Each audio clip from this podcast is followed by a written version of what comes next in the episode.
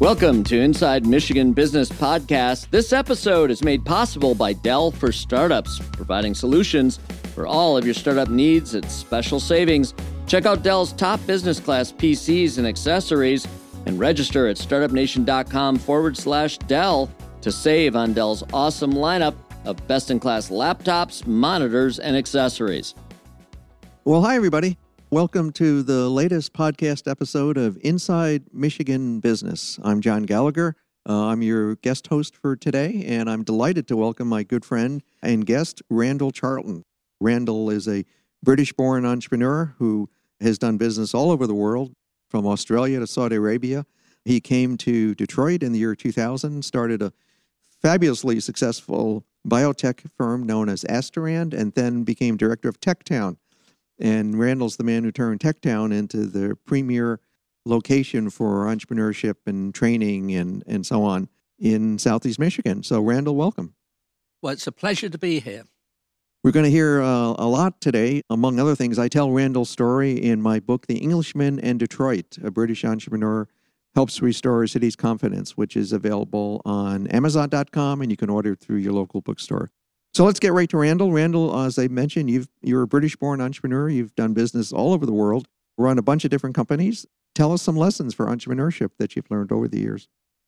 Well, thank you for the question. Um, I think I've learned a number of lessons, some of them uh, very personal, others not so much. For a start, I think one of the things I would say to any new entrepreneur who has this next great idea is when they're getting in, think for, at the same time about how they're going to get out.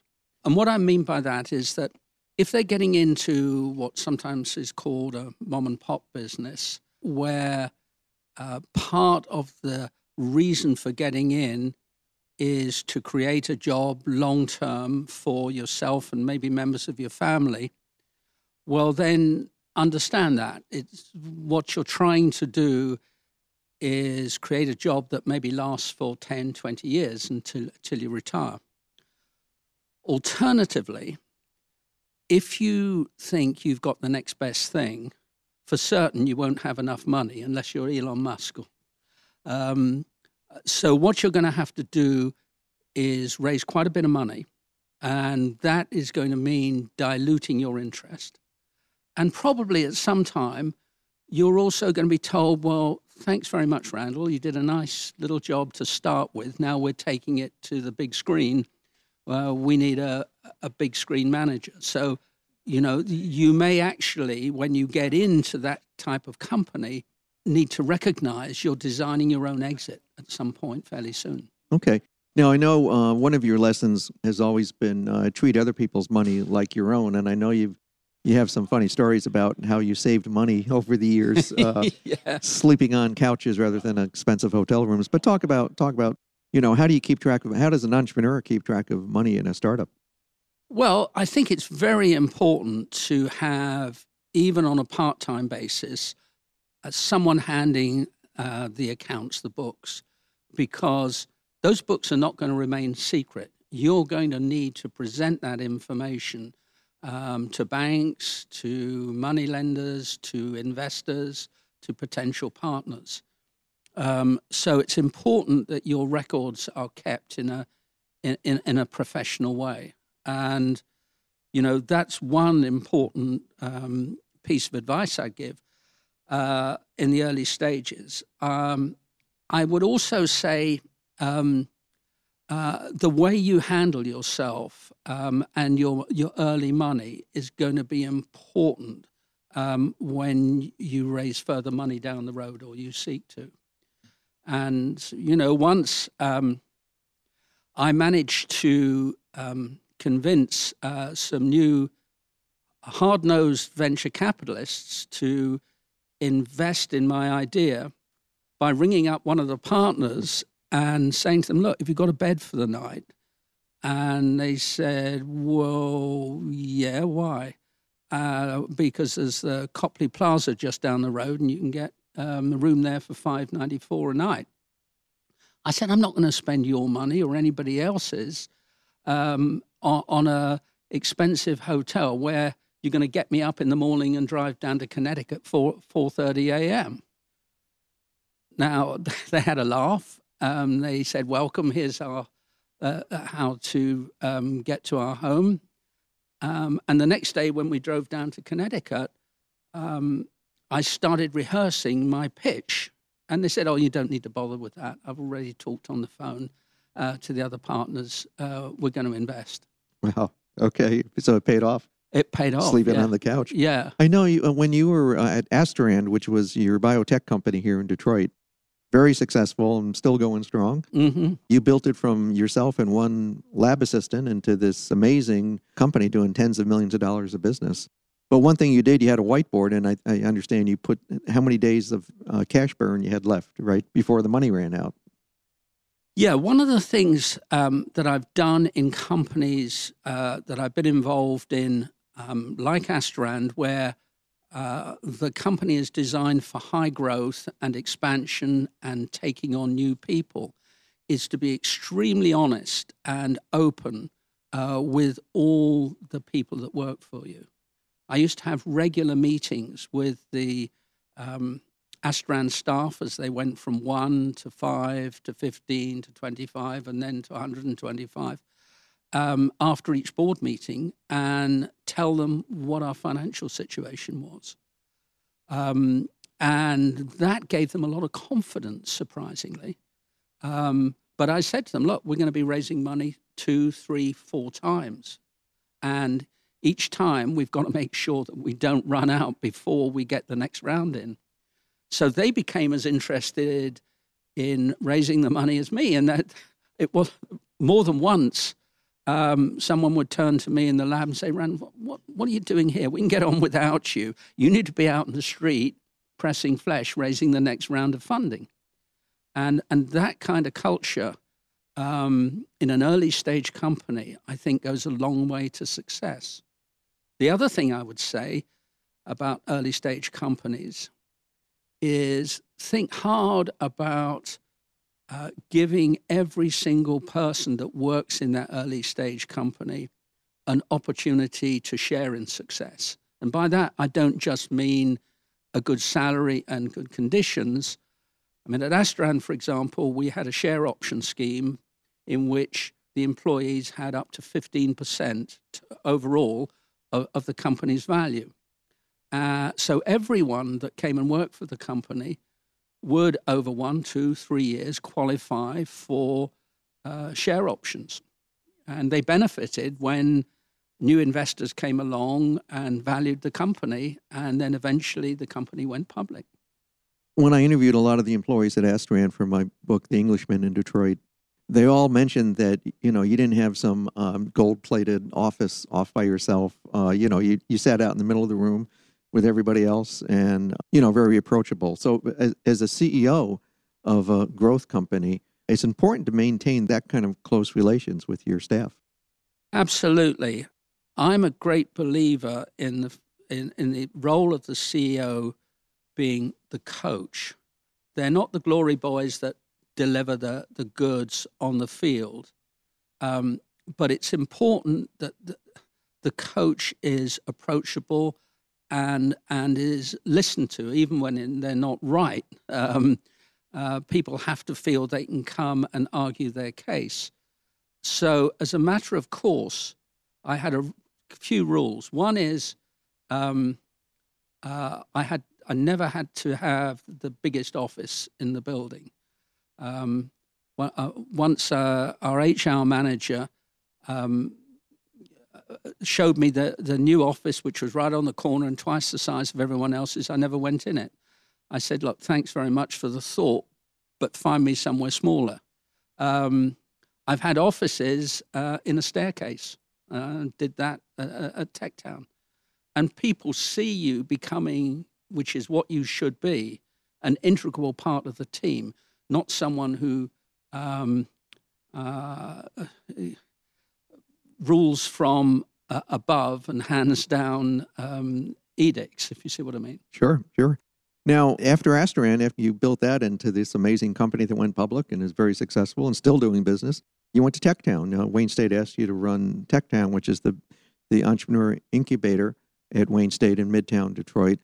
And one thing that I think you learned there is that not all entrepreneurs are kids, as you said, used to say, eating ramen noodles in their dorm room. I mean, a good portion of the people who came through TechTown were, what, 45 and, and older. So, can talk about that?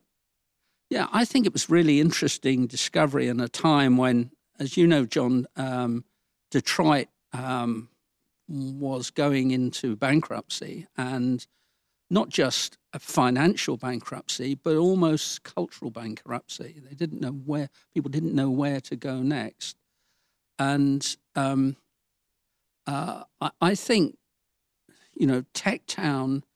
Uh, when I went in there, was um, basically a, a, a, a disused warehouse where homeless people had slept. There was mm. one half of the ground floor that was um, uh, built out, and um, uh, it seemed to me that we were literally starting from ground zero, and we started it by making everybody welcome, whether they uh, someone who had a small idea of maybe making a new type of um, bread or um, uh, a new shop or um, some new uh, trainers or someone who had a big um, uh, idea that w- w- was useful for uh, you know worldwide. Um, so I guess um, one of the successes we had at um, TechTown was something that might seem a bit strange now that we've just gone through COVID.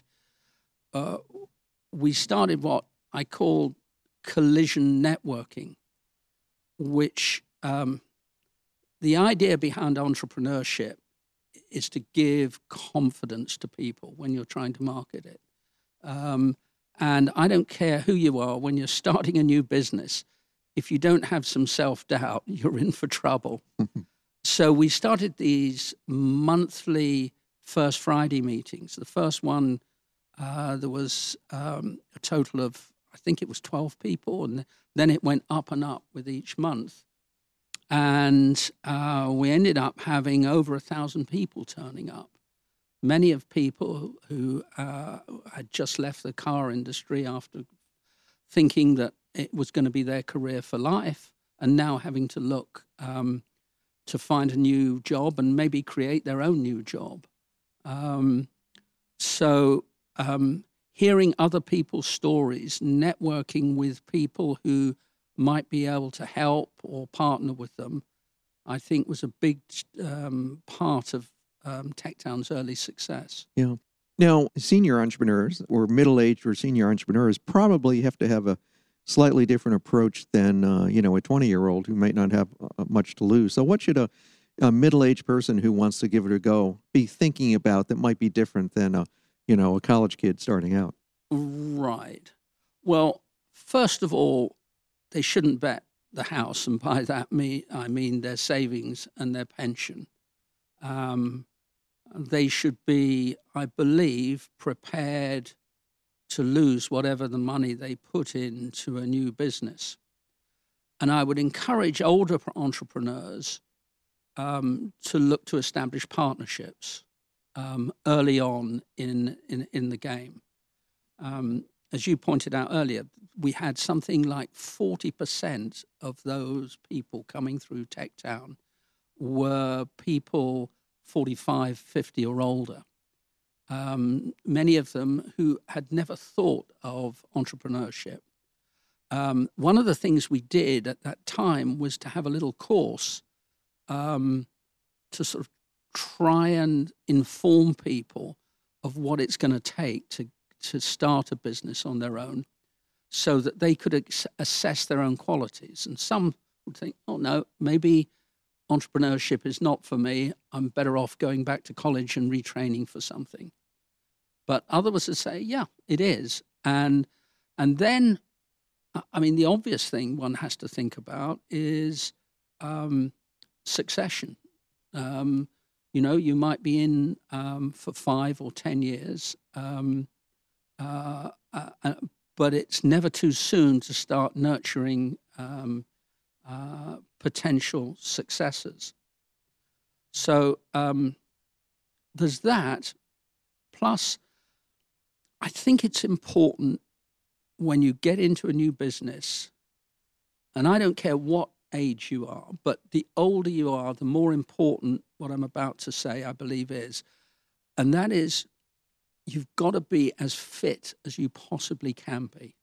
I mean, you may be in a wheelchair, you may have several disabilities. I have many, um, as some people have said, but it's going to be stressful, and you better understand that.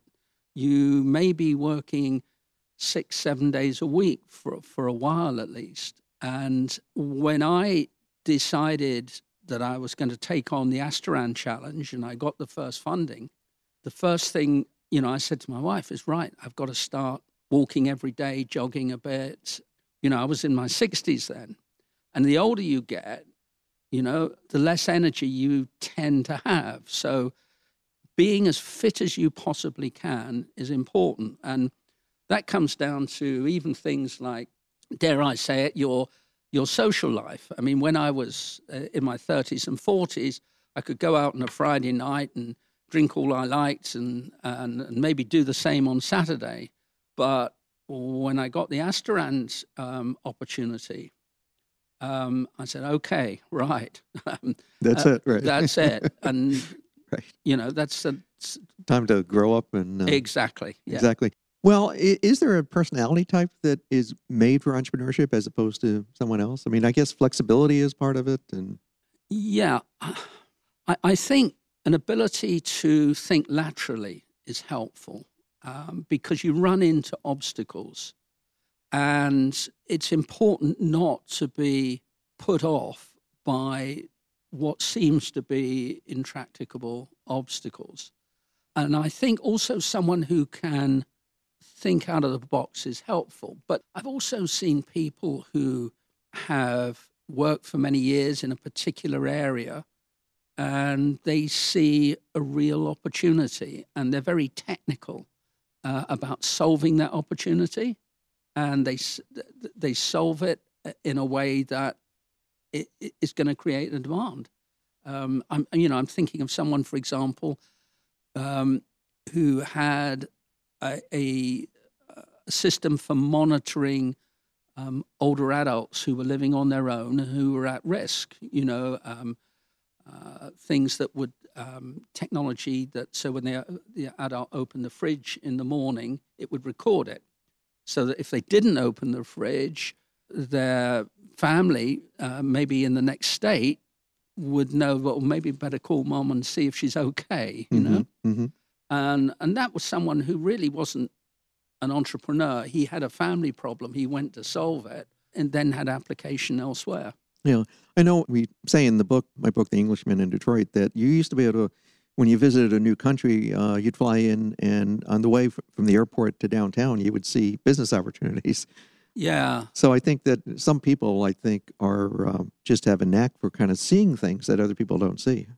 Yeah, I think particularly when you travel overseas, you see gaps in mm-hmm. the way things are done, mm-hmm. um, whether it's um, how a taxi service is organized or um, uh, the sort of welcome you get in a hotel or, um, you know, the service you get in a shop. Mm-hmm. Um, in the early stages of my career, I went to many third world countries where, you know, there were a, a gazillion opportunities, everything from fast food outlets to uh, new hotels to you know new engineering um, uh, challenges.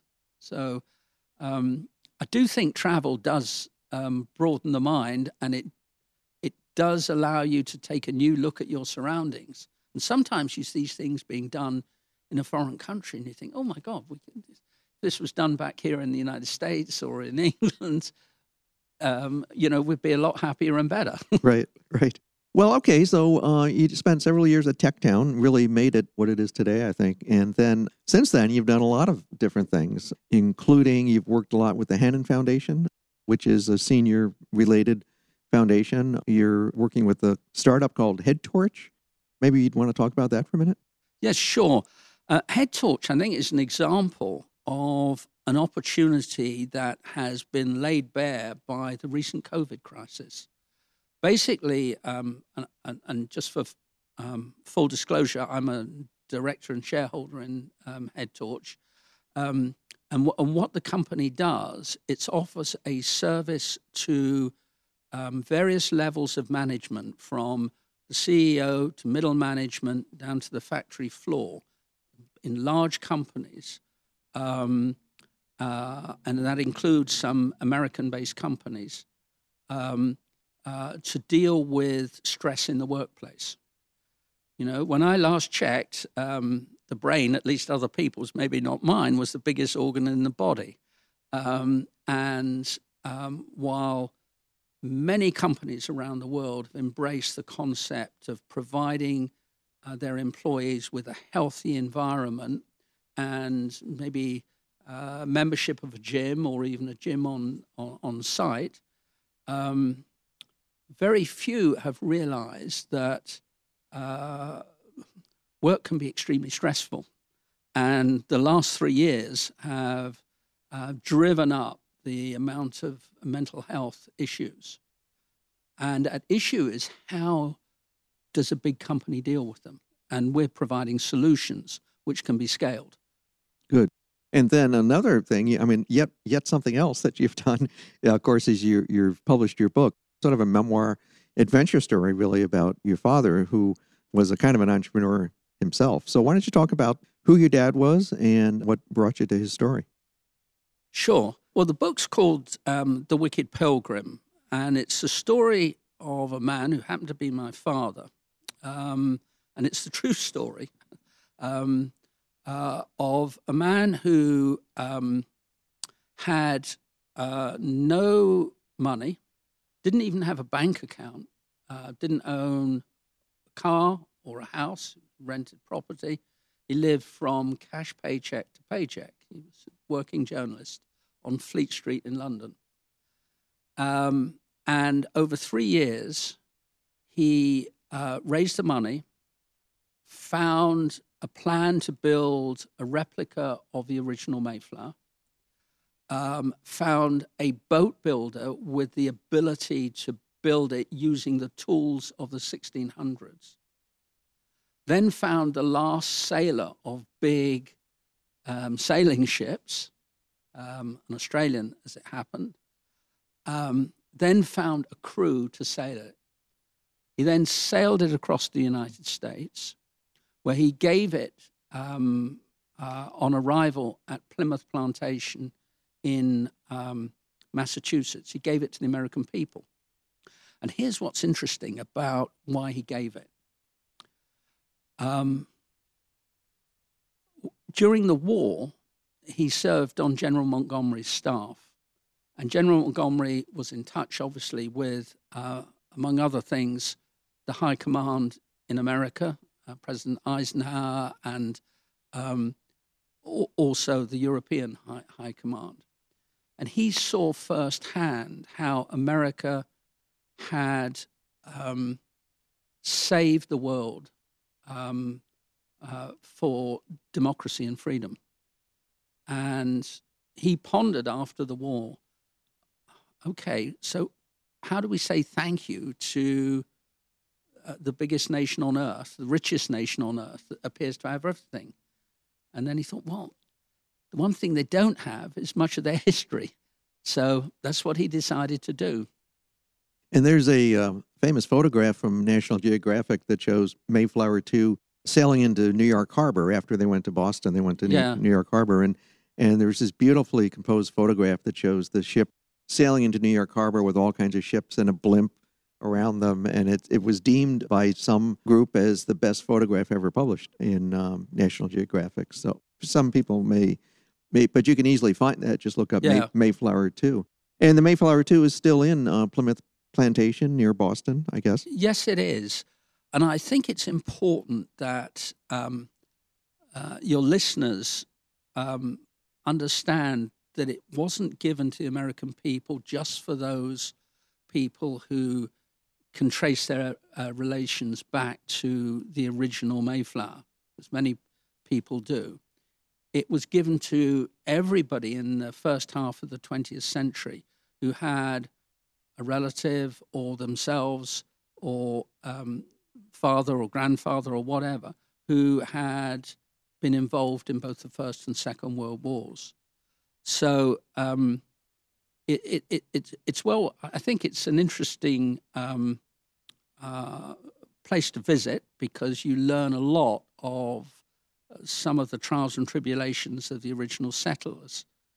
But it's also come, you know, also at this time when democracy worldwide is under threat. I mean, mm-hmm. that is a clear mm-hmm. and, and obvious danger.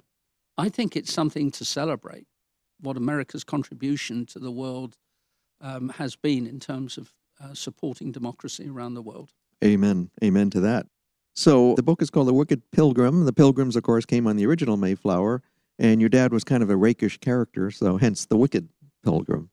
Yeah. Well, my, my dad actually uh, was uh, a pretty good historian as well as being a very good journalist, and he read a lot about the original settlers. And he actually had a sneaking admiration for them because he realized that um, while many of them were quite religious, um, when they got stuck, um, you know, they sometimes gave in to um, uh, temptation. You know, like mm-hmm. the first winter, they actually stole a large store of maize, the, the grain that um, uh, the the native um, American Indians um, uh, uh, possessed. Um, and I, I, think that and some other uh, bits of misbehavior from time to time endeared him to the first pilgrims. Okay. Well, let me uh, get back to entrepreneurship for, for a second. You know, we were saying that um, entrepreneurs, a natural entrepreneur, tends to see stuff that others don't see. And there's all kinds of products we can think of that no one knew we needed them until an entrepreneur offered them. Yeah. And, and I'm thinking we had telephones for something like 120 years before the smartphone came along, and no one would have thought we needed a smartphone until now. They're you can't go anywhere anywhere without your phone in your pocket, your smartphone. Exactly, it's an integral part uh, of, of, of your life, and uh, you're right. Right across the board, whether it's in basic industries. I mean, um, producing milk, for example, in, an agricultural environment, uh, for years, um, uh, milking was done by hand. Um, no one thought that you could actually put a machine on a cow and take the milk out. Right. Now you can milk 20 cows at a time. And that's one of the reasons why the milk price um, is what it is and doesn't cost more than a large scotch. Right. Well, and speaking of milk, I mean, you used to be if you wanted, you know, coffee, you'd put either milk or cream in your coffee. Now, right. you, now, now you can now you can have oat milk, right? Um, you know, rice milk or whatever. I mean, all kinds of different products that are being offered. And coffee is another one. A cup of coffee used to cost a dime. Now you pay, you know, four fifty for some elaborate macchiato, whatever, whatever. Yeah. Uh, so, and again, these are products that no one thought we needed until an entrepreneur thought of them. Right. And I, you know, coming back to um, your mention of my involvement in the Hannan Foundation, which um, serves older adults um, in Detroit. I think there are some wonderful business opportunities related to serving uh, the adult population. I mean, when you think about it, um, the average length of life has gone up quite dramatically um, in our lifetimes. You know, when I was born, the average um, length of life was 57. Now, uh, you know, it's over 70, and many people are living into their 80s and beyond. Mm-hmm. Um, and in Detroit, in particular, I think there's some real opportunities because the average length of life in Detroit, sadly, is several years below the rest of the nation. There's no reason why that should be the case.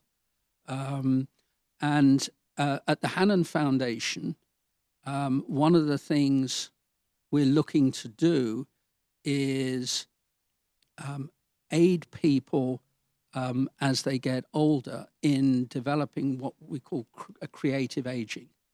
Uh, put simply, uh, we don't load people up into a bus and take them down to the DIA. We may do that once in a while, but that's not um, a way um, uh, to um, encourage older people to um, uh, enjoy their later lives. Um, what we've got, uh, what we do now is provide people with paint and a brush, and we have an annual um, art competition called Emerge, which um, and we've got an art gallery at the Hannan Foundation, and that's just one type of creative aging. So we don't show people other people's great work we get them to produce their own, and we have prizes. We've got a great watercolor exhibit there at the moment. We've also got a commercial kitchen where, among other things, we're hoping to engage folks maybe at TechTown and, and elsewhere who are interested in producing healthy food for older adults because what you eat, you, you are what you eat. And you eat bad stuff, um, you, you run into health problems. And you know, part, you know, there's going to be, I believe, some major opportunities servicing um, that growing market. You know, one of the stories I try to tell in my book, uh, The Englishman in Detroit, is not just, you know, Randal's story, but the whole broader Detroit story that for 100 years, Detroit was um, so reliant on the automotive industry, the most giant corporations in the world. And as that began to peter out in the 80s and 90s and early 2000s with GM and Chrysler filing for bankruptcy and so on, we had to turn to something new. And for a while, nobody knew what it was. I mean, there was talk about robotics and, you know, various other kinds of things. But finally, a small group of people, and I think Randal was among the very leaders there, was the startup. I remember you, you say, we're going to save Detroit one startup at a time, you know, one startup company at a time. And that people can have confidence and resurrect themselves through their own efforts through entrepreneurship. And I think that's a major change. And Detroit now is a much more entrepreneurial economic environment than it was 25 years ago. Yeah, I, I would agree with you. And I think your book sets it out really well.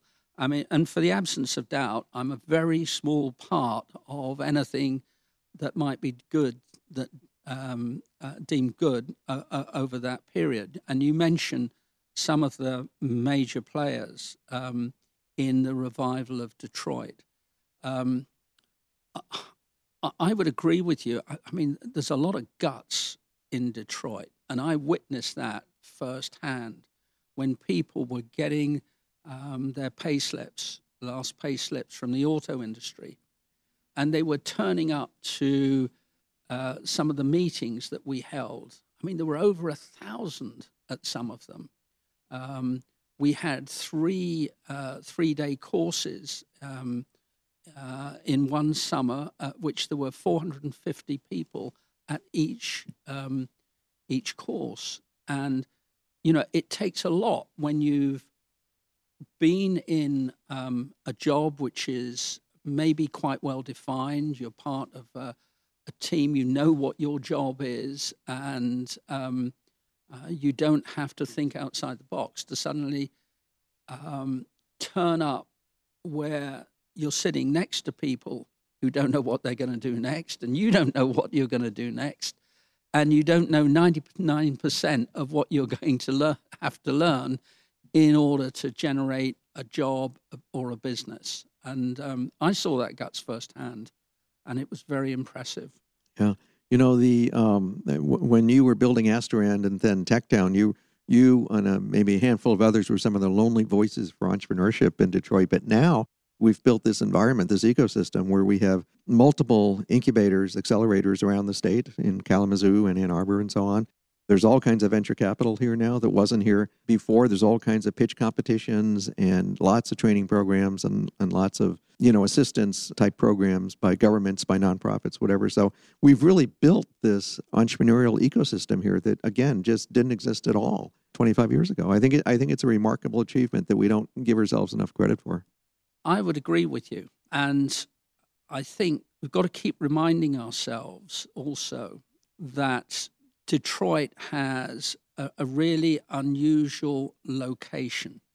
You know, I've heard people decry De- uh, De- Detroit as a center for entrepreneurs. Say, say it's flyover country. Uh, you go from the East Coast to the West Coast, don't stop in the middle. Well, guess what? In the middle, there's another country right on our door Canada. There's an opportunity to develop products and services uh, which can be exported worldwide by test marketing them in that country, which is 20 minutes away across the bridge. Um, and particularly in healthcare, for example. Think about the fact that um, you've got separated just by a river and a small bridge, two countries with completely different healthcare systems.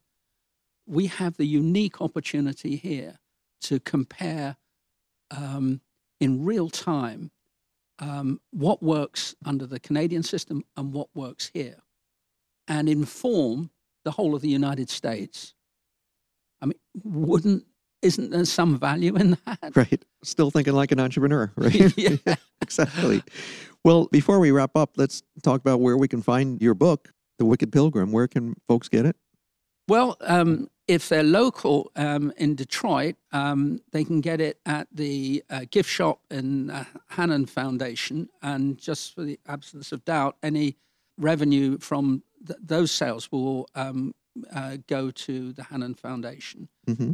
And if not there, www.thewickedpilgrim.com, there's a list of booksellers, which includes large ones as well as small independent stores. And it's on Amazon too. Yes, absolutely. Yeah. Good. And my book, The Englishman in Detroit, which recounts Randal's adventures here in Detroit, building his uh, business Asterand and then TechTown, as well as uh, a lot of, I think, interesting case studies of entrepreneurship and what works and what doesn't work. That you can find on Amazon.com, where you can find anything, I guess, and as well as local bookstores, lots of great local independent bookstores. Order it through any of them. So, Randal, it's been a pleasure. We could go on all, all day, but I just want to thank you for being here. And again, the uh, podcast is Inside Michigan Business, and keep tuning in. We'll be back for more. Randal, thanks very much. Thank you. All right, that wraps up this episode of the Inside Michigan Business Podcast. Be sure to subscribe to receive programming notifications and special event announcements by going to InsideMichiganBusiness.com. Follow us on your favorite social media platform and wherever podcasts are downloaded. Thank you for listening.